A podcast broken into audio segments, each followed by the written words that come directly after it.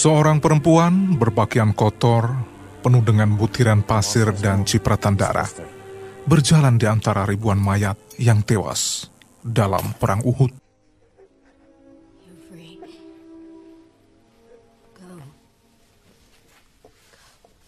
Matanya tak henti meneteskan butiran-butiran air.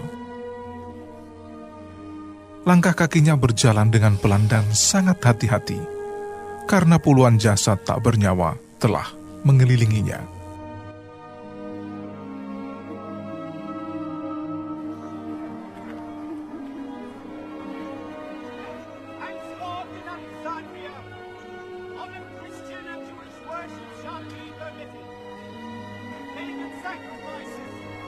Tiba-tiba matanya menangkap sesosok jasad tergeletak.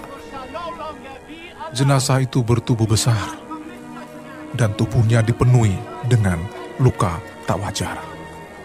Hidungnya terpotong, telinganya hilang, sementara dadanya terkoyak dengan sayatan yang sangat lebar, dan jantungnya sudah hilang.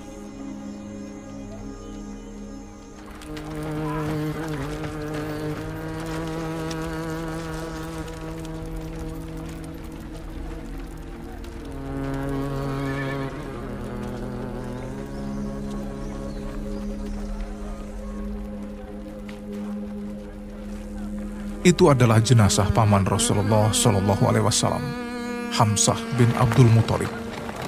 Dan wanita yang kini ada di sampingnya adalah saudaranya, Sofia binti Abdul Muthalib.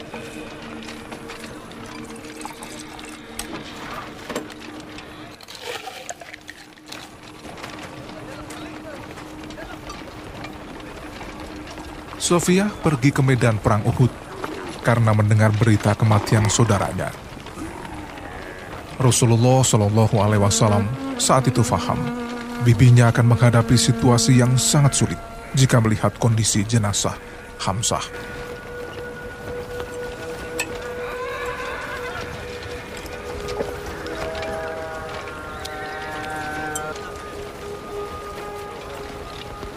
Maka Rasulullah meminta kepada Zubair bin Awam Zubair, datanglah kepada ibumu dan suruh beliau kembali, supaya tidak menyaksikan keadaan saudaranya itu.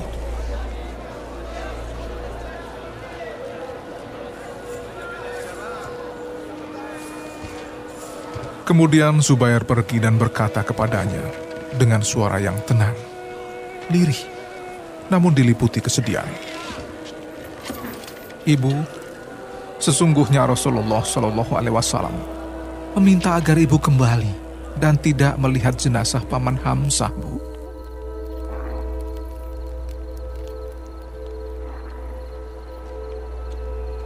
Sofiah menjawab dengan sangat tegar. Zubair, mengapa aku harus kembali? Sungguh telah sampai kepada aku tentang dibincangkannya kondisi saudaraku yang telah meninggal. Namun ingatlah, dia syahid karena Allah. Kami sangat ridho dengan apa yang telah terjadi. Sungguh, aku akan bersabar dan juga tabah. Insya Allah. Aku telah mendengar bahwa saudaraku itu dibunuh dengan cara yang sangat keji. Demi Allah, kami ridho atas kejadian itu dan aku akan bersabar dengan baik serta mengharap pahala dari Allah Subhanahu wa taala. Insya Allah.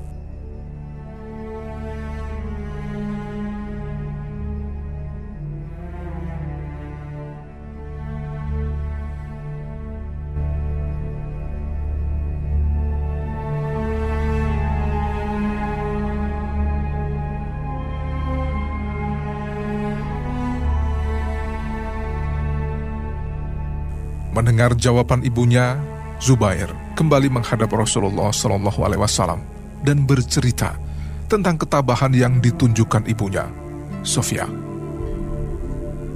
Mendengar penuturan Zubair, Rasulullah Shallallahu Alaihi Wasallam berkata, "Jika ibumu sudah tahu apa yang terjadi terhadap Hamzah, maka biarkan dia pergi, Zubair."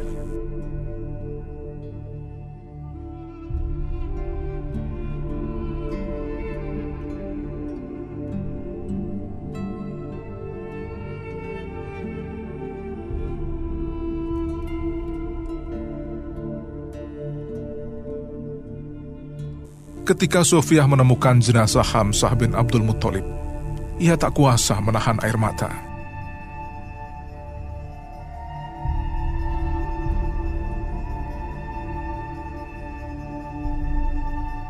Dipandanginya jenazah Hamzah, singa Allah yang telah wafat itu dengan lekat. Seraya berkata, Semoga Allah melimpahkan pahala kepadamu dan mengampuni dosa-dosamu, saudaraku. Kita adalah kaum yang terbiasa mengalami pembunuhan dan mati syahid. Tiada daya dan kekuatan, melainkan dengan pertolongan Allah Subhanahu wa Ta'ala. Sesungguhnya kita adalah kepunyaan Allah, dan sesungguhnya kita akan kembali kepadanya.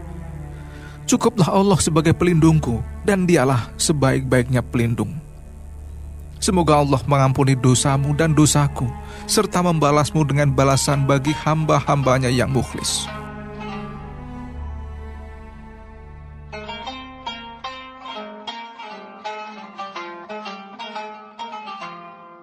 Sofia binti Abdul Muthalib adalah seorang mukminah yang telah berbaiat kepada Rasulullah Shallallahu Alaihi Wasallam sejak awal ia dikenal sebagai seorang mujahidah, wanita yang sabar, fasih lisannya, dan ahli bahasa.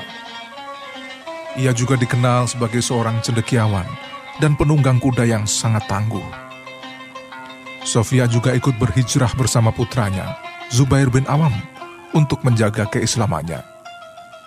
Sofia ikut menyaksikan tersebarnya Islam, bahkan ikut andil dalam menyebarkannya.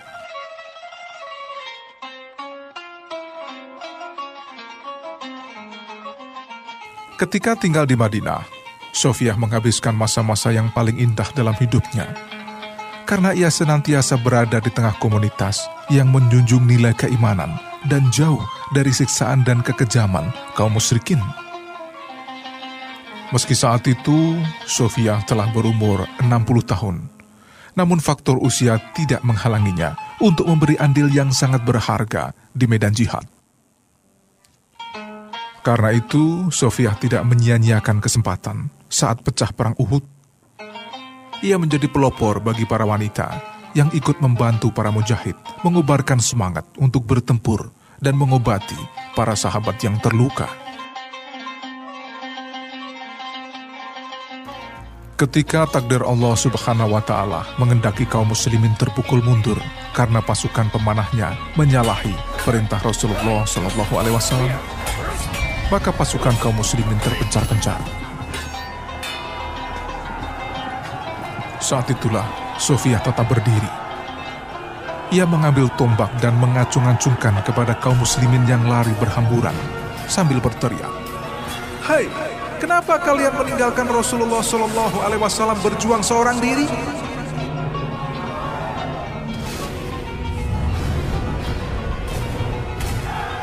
Ketika pecah perang Honda, saat pasukan Yahudi mencoba menyerang tempat kaum wanita, di mana saat itu kaum muslimah dan anak-anak berada dalam sebuah benteng, maka berdirilah Sofia dan meminta Hasan bin Sabit untuk membunuh Yahudi itu.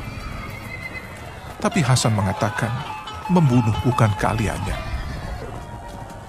Ketika mendengar jawaban Hasan, Sofia langsung bangkit dan dengan semangat tinggi ia mengambil tongkat, kemudian turun dari benteng. Ia menunggu kesempatan lengahnya Yahudi. Lalu ketika datang kesempatan, Sofiah memukul tepat pada ubun-ubun Yahudi itu, hingga ia tewas.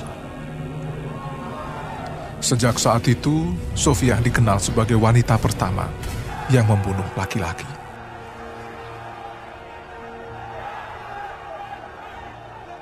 Ketika kembali ke benteng, tersirat kegembiraan pada kedua matanya karena mampu menghabisi musuh Allah yang berarti menjaga rahasia persembunyian para wanita dan juga kaum muslimah dari musuh.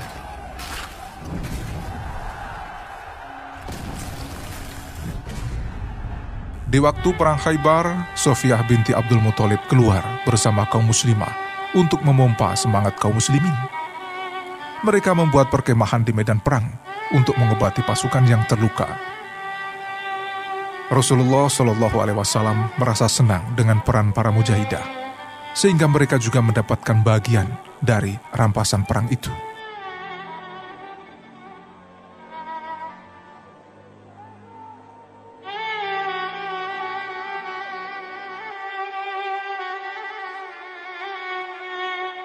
Sofia binti Abdul Muthalib menyayangi Rasulullah Shallallahu Alaihi Wasallam sejak kecil dan juga mengikutinya. Ia sangat takjub dengan keadaan Rasul dan akhirnya mengimani kenabian Rasulullah Shallallahu Alaihi Wasallam, menyertai dalam peperangan dan merasa sedih ketika Nabi Muhammad Shallallahu Alaihi Wasallam wafat.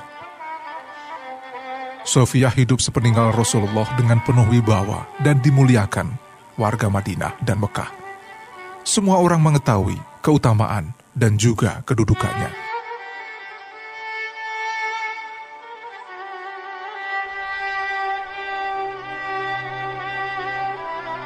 Sofiyah binti Abdul Muthalib wafat tahun 20 Hijriah pada usia 70 tahun lebih pada zaman Khalifah Umar bin Khattab.